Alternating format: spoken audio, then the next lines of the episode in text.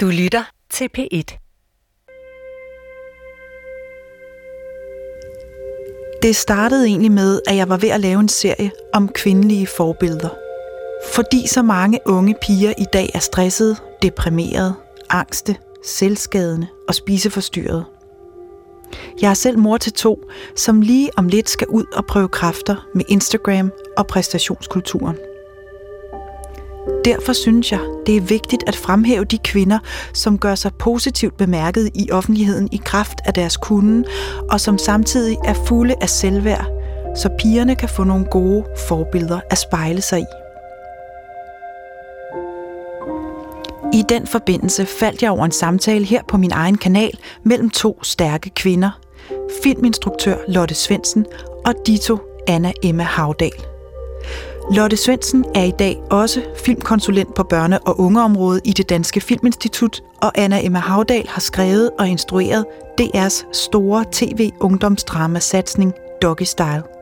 Den har været en kæmpe succes, og hun er af mange blevet udråbt som et nyt stort håb i dansk film. Men i stedet for at tale om film, så havde Lotte inviteret Anna Emma til at tale om vægt. Hvad gør du nu? Nu har du taget, siger du, 7 kilo på, mens du har lavet Doggy Style 2. Ja, mindst. De to kvinder fortalte om deres foragt for den tykke krop, Jeg har en vis foragt over for fedme hos mine børn, hos mig selv og i mine omgivelser. Og deres bekymring for at udstråle svaghed ved at tage på. Jeg føler mig også lidt svag i virkeligheden. Den skizofrene tilværelse som succesfulde filminstruktører, der mest af alt er optaget af, om de er tynde nok I virkeligheden ser jeg mig selv med andres øjne, og dermed gode nok. som en klam og dum lille person, der ikke er god til noget. Samtalen oprørte mig vildt, og samtidig kunne jeg genkende mig selv i de to kvinder. De brød for mig at se et kæmpe tabu. Men udsendelsen efterlod mig hængende i luften. For hvorfor har vi kvinder det sådan i 2020? Og hvordan kommer vi videre herfra? Det gav den ikke svar på. Så derfor besluttede jeg mig for at ringe til dig, Anna Emma Havdal. Det er Anna Emma. Hej Anna Emma, mit navn er Alberte Clement Meldal. Jeg ringer fra Danmarks Radio. Forstyrrer jeg dig? Nej, Jeg ringer til dig, fordi jeg vil høre, om du har lyst til at være med i en serie om øh, kvindelige forbilleder. Eller det vil sige faktisk om øh, angsten for at blive tyk. hvad? Den tror jeg lige, jeg skal have igen. Jeg drømmer om at hjælpe dig med at blive et ægte kvindeligt forbillede. For ikke nok med, at jeg er den bekymrede mor til to små piger. Jeg har også selv en fortid i modelbranchen, og dens forvrængede skønhedsideal har mærket mig for livet på krop og sjæl. Med andre ord har jeg stærke personlige interesser i sagen. Og jeg lover dig, vi skal ikke på slankekur. Sammen skal vi i stedet undersøge, om vi kvinder lever på en løgn, når vi tror, at vi bliver glade af at være tynde, og om det faktisk er en værdi, vi ønsker at give videre til vores døtre. Og jeg kunne godt tænke mig, at du skulle være sådan et forbillede for de unge kvinder. Det synes jeg er meget, øh, du ligger på mine skuldre der. Mm. Men kunne du alligevel godt forestille dig at påtage dig opgaven? Vi har en rumtid, nærmere bestemt otte udsendelser, så du har mulighed for at vokse med opgaven, om man så må sige. Jeg vil gerne gøre mit bedste. Så ja, Så vil jeg sige, mit navn er Alberte Clement Meldal. Velkommen til Tynd og Glad.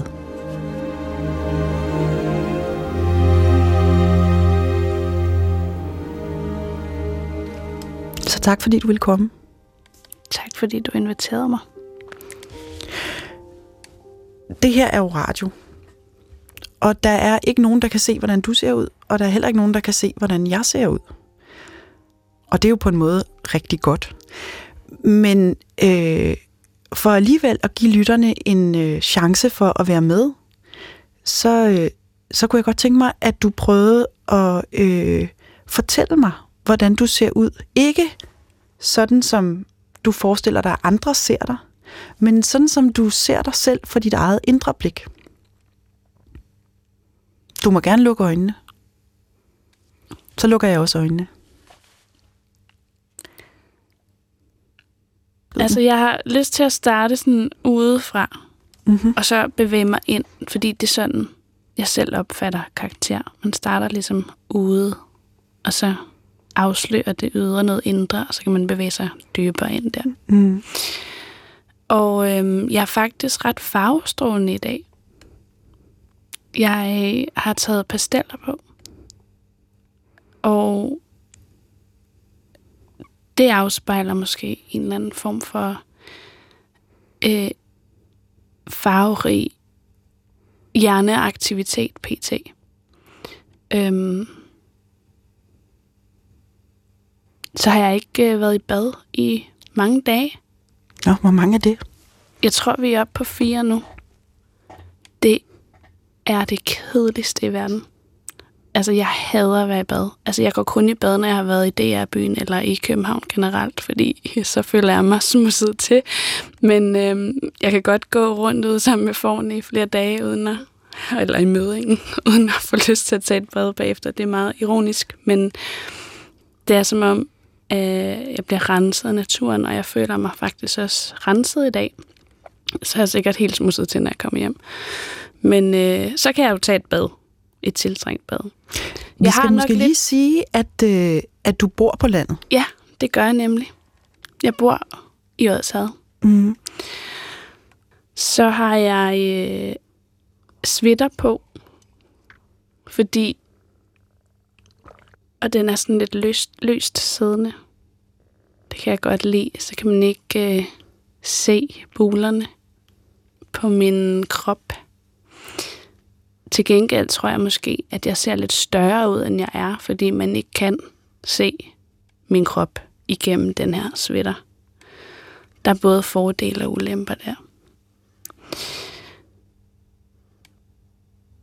Må jeg hjælpe dig videre? Ja, Ser du godt ud i dag? jeg vil nok ikke sige til mig selv, hvis jeg mødte mig nede i Indre Gade, ej, hvor ser du godt ud i dag. Så vil jeg nok... Øh, ikke, så det vil jeg ikke kalde det. Jeg... Indre Gade, det er vores øh, strøg her i øh, DR-byen, hvor alle møder alle. Det er lufthavnen. Mm. Ja. Øhm, hvad skal jeg sige? Ej, jeg vil ikke sige, at jeg ser godt ud i dag. Jeg, jeg, jeg vil sige... Eller hvad? Måske vil jeg. Måske hvis jeg mødte en anden end mig, som så ud som mig, så vil jeg nok godt kunne sige, du ser godt ud i dag, fordi det lyser. Du lyser i dag. Mm. I hvert fald, hvis jeg skal tænke på den måde, jeg selv komplimenterer andre, så handler det sjældent om, hvad de har på, eller om deres hår er fedtet, eller om deres briller er pudset, men om der er lys i øjnene og i huden. Om der er lys omkring dem på en eller anden måde. Så måske kan jeg godt bevæge mig stille og roligt frem til at svare, Ja, jeg ser godt ud i dag. Men ej, det er altså ikke, det er ikke rart at sige. Altså, det er ikke noget, jeg bryder mig om at sidde her og sige. Det er ikke et kompliment, jeg kan give mig selv. Også fordi jeg ved, at jeg ser ud forskelligt, alt efter hvor høj personen, der ser mig, er og så videre. Altså, det er ligesom med fotografier. Hvis man lige flytter kameraet lidt op eller ned, så kan man se meget forskellig ud. Men det handler også om, hvor meget ens stoppelag fylder, og om man overhovedet har en hals på det billede. Ikke? Så jeg ved jo ikke, hvad det er for et billede, jeg bliver set med. Hvordan er det kamera indstillet? Er det sprødt? Lad os lige prøve at fortsætte øh, med den tanke. Fordi i den udsendelse, som jeg hørte i radioen, der siger du nemlig lige præcis noget om nogle billeder, som du har været ude og få taget. Prøv at høre her. Jeg skulle ind og have taget nogle billeder af Petra Kleis, som er den her fantastiske fotograf, der kan få alle til at se fantastiske ud. Og jeg var sådan virkelig Hvad skulle du fotograferes til? til pressebilleder til Doggy Style 2. Ja. Øhm, og så skulle jeg style, så vi fandt nogle vinger og en rød regnfrak, og det hele var ligesom i min ånd. Altså, det går rigtig godt. Så får jeg billederne, jeg tror, det er dagen efter, åbner mailen klokken er 10 om aftenen. Jeg får åbnet de der billeder, og så bryder hele min verden bare sammen. Jeg kunne slet ikke tåle, og de var så smukke. Det var så fine, flotte billeder. Det eneste, jeg så, det var dobbelthagen, øh, bildækket eller badringen, hvad jeg skal kalde den der kæmpe del, der har sat sig på hele min mave og min ryg i den her meget pressede periode. Jeg har simpelthen taget øh, 7 kilo på øh, på den her produktion. Måske 10, det svinger lidt op og ned. Noget af det er nok vand, ikke? Øhm, men det var, altså det var virkelig, jeg har aldrig oplevet at blive trukket ind i så dybt et hul i fire timer som lige der. Ja. Og min kæreste var også dybt chokeret over, at jeg reagerede på den måde. Altså, når jeg har beskrevet det for øh, diverse øh, behandlere, øh, psykologer, så har de sagt til mig, Gud, jamen det er jo præcis sådan der, folk beskriver, når de har en depression.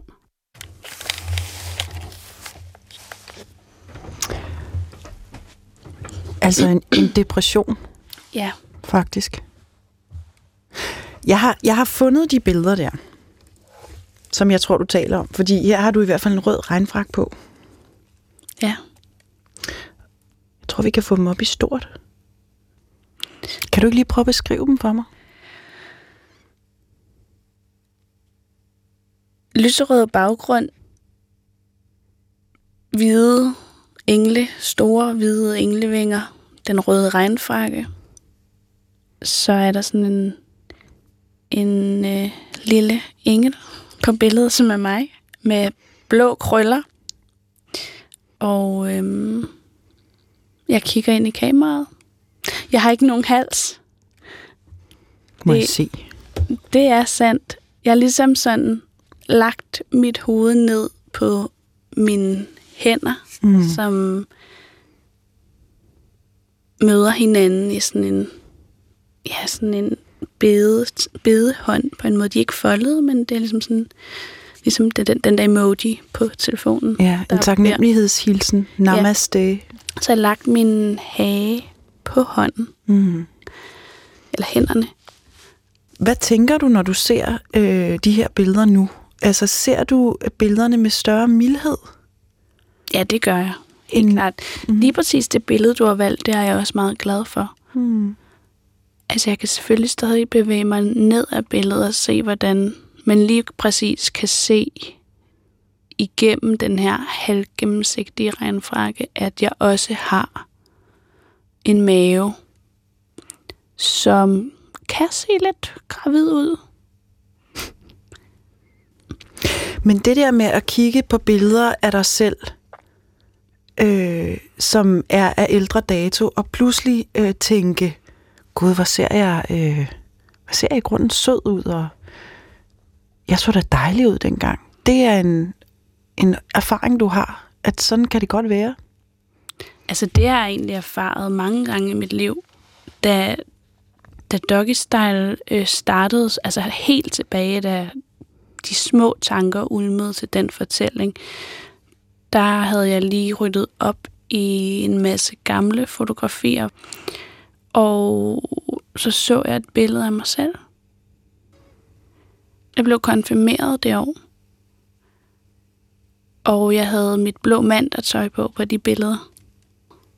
Og så blev jeg helt forskrækket, fordi jeg var tynd og sej. Jeg så pludselig en kvinde, en ung kvinde, som skilte sig meget ud og turde være sig selv, og havde sådan stærke knogler, men uden på nogen måde sådan øh, bildæk eller valpet fedt i ansigtet, eller sådan Øhm, men jeg kan huske, at jeg følte mig ikke på den måde, som jeg nu så billederne dengang. Det var ikke følelsen af at være sej og selvstændig og have stærke knogler, jeg gik rundt med, da jeg var ja, 13 år. Det var mere følelsen af at være utilstrækkelig og tyk og grim og sådan en, som måske ikke nogen vil elske. Hmm.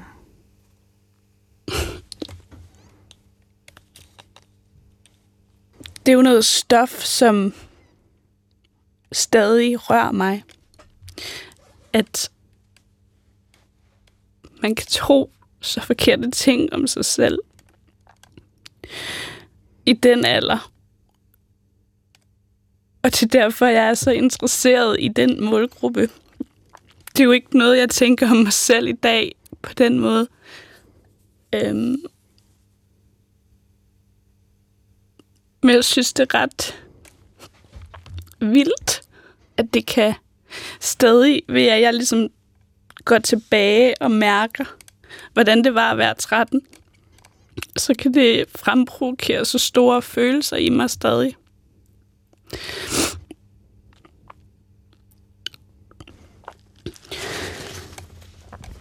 Og det er jo lidt specielt, at man kan fejl fortolke sig selv så mange år. Og at der skal så meget til, så mange erfaringer i livet til, før jeg kan kigge på de billeder og være forarvet over, hvad jeg har tænkt om mig selv dengang. Jeg kan ikke lade være med at tænke på, at der er noget biologisk, men også noget dybere liggende historisk, fordi kvinden er et undertrykt køn og har været det i rigtig mange år. Og desværre stadig er det. Og der må ligge en eller anden sådan inkarneret følelse. Altså det må simpelthen ligge i vores DNA, i vores hormonsystem, at vi ikke er gode nok, og vi ikke fortjener succes. Jeg kunne faktisk godt tænke mig at vise dig nogle billeder af, hvordan jeg så ud, da jeg var yngre. Ja. For jeg har også øh, sådan nogle billeder, som jeg kigger på en gang imellem, som er fra min fortid. Jeg har faktisk en helt flyttekasse med billeder. Øh, jeg arbejdede nemlig, da jeg var yngre, som øh, fotomodel i mange år. Faktisk øh, mere præcist fra jeg var 14 til jeg blev 30. Og øh, i al den tid, der havde jeg øh, et meget, meget svært forhold til min egen krop. Og jeg synes altid, at jeg var for tyk. Og øh, de her billeder, de er lavet, for lige at sætte dig ind i situationen, de er lavet i Oman, som er en ørkenstat nede på den arabiske halvø. Og vi boede på et luksushotel, hvor Michael Jackson også boede. Altså så luksusagtigt var det. Og solen skinnede fra morgen til aften, og der var en stor pool. Og jeg var simpelthen så ked af, hvordan jeg så ud. Og øh, jeg synes, jeg var tyk.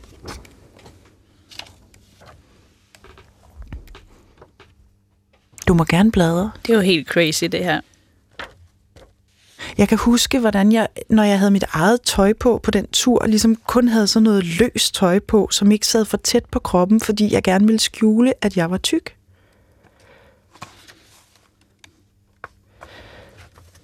Jeg ser bare en ekstrem lækker kvinde, som jeg personligt ville kalde fuldstændig perfekt. Med høje kindben og skarp kæbe. Og markerede kravben nærmest uden, altså sådan på den der måde, hvor det ikke er for meget. Jeg tror, jeg har været sådan en 28-29 år der. Det var sådan i slutningen af, af den periode, hvor jeg arbejdede som fotomodel. Altså, øh, sandheden er jo også, at øh, jeg og de allerfleste af de modelkolleger, jeg havde, vi sultede os for at være tynde. Og øh, for mig har det ikke bare betydet, at jeg i mange år havde et øh, forstyrret spisemønster og et øh, temmelig negativt forhold til min krop, men det har også betydet, at jeg har fået konstateret knogleskørhed. Og det er formodentlig en konsekvens af, at jeg i de år, hvor mine knogler stadig skulle vokse, simpelthen fik for lidt at spise. Så for mig er det ret paradoxalt, når du siger, at når du ser på billeder af dig selv fra da du var 13, så ser du en pige med stærke knogler. Hvad tænker du om det? Altså først, så vil jeg gerne lige sige, at det, altså, det gør faktisk ondt på mig at høre din historie. Mm. Og jeg kommer til at tænke på,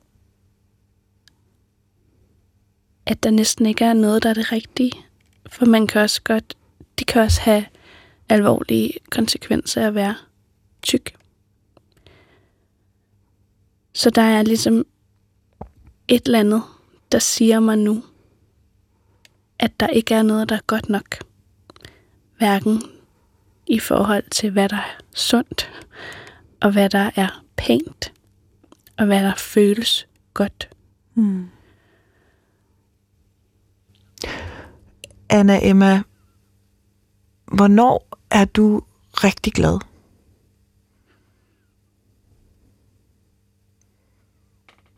Det er jeg, når jeg er ude i naturen, Mm. sammen med naturen, på naturens præmisser. Jeg er et maligt menneske, så det betyder ikke, at jeg er sådan en, der tager ud med et telt og sover på en, et legeunderlag eller på jorden. Det betyder mere de timer, jeg tilbringer sammen med mine får og fodrer dem og taler med dem. Og når jeg sidder med en kikkert for at se, hvor mange lam de føder, når de går helt ned i den anden ende af marken for at være i fred, for at stå derude og føde. Så der er jeg lykkelig. Jeg er faktisk lige så lykkelig, når jeg spiser det lam, som jeg har set samme år komme til verden. Når det har ligget i en bålgryde en hel dag sammen med grøntsager fra haven, urter fra haven. Og vi har gået og passet det bål. Og sætter tænderne i det stykke kød, som vi har, som vi ved præcis, hvordan har levet. Jeg elsker jo mad. Øhm, og mad gør mig ærligt talt rigtig lykkelig. Så føler jeg sådan en lethed, som om lyset står igennem mig og ud af mig. Og jeg har overskud til at dele, når jeg sidder i den situation. Mm. Forbindelsen til naturen gør mig glad. Mm. Jeg tænker heller ikke på, hvordan jeg ser ud, når jeg sidder der. Nej, for jeg skulle lige til at sige, det lyder ikke rigtigt som om, at det har noget med at være tynd at gøre. Nej. Jeg har i hvert fald svært ved at se forbindelsen til tynd.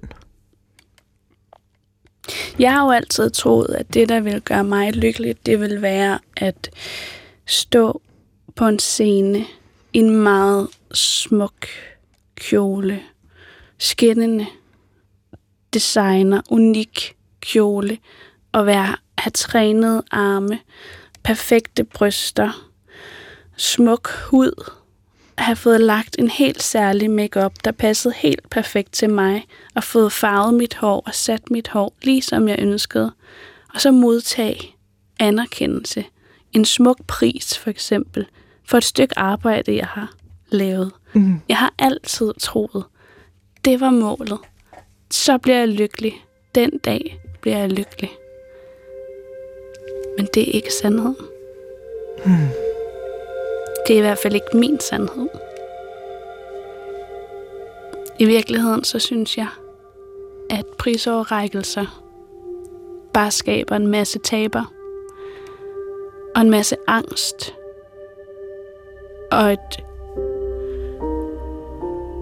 fake behov for anerkendelse. For det er alligevel sjældent de rigtige, der vinder, og der er alt mulig politik i det. Der er alt mulig frygt og angst og bitterhed involveret mm. i den slags.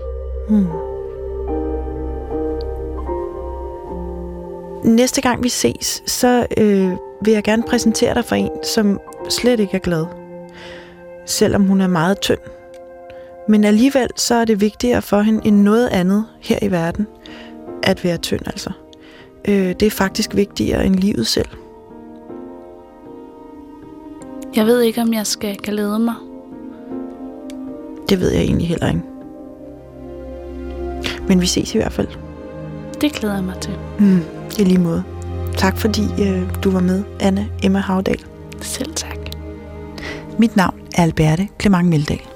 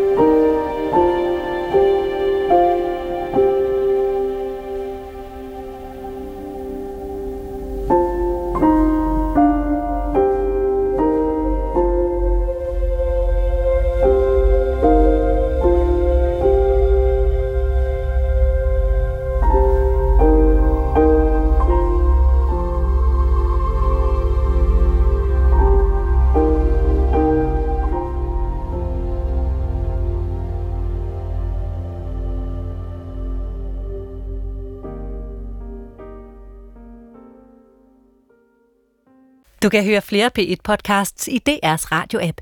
Det giver mening.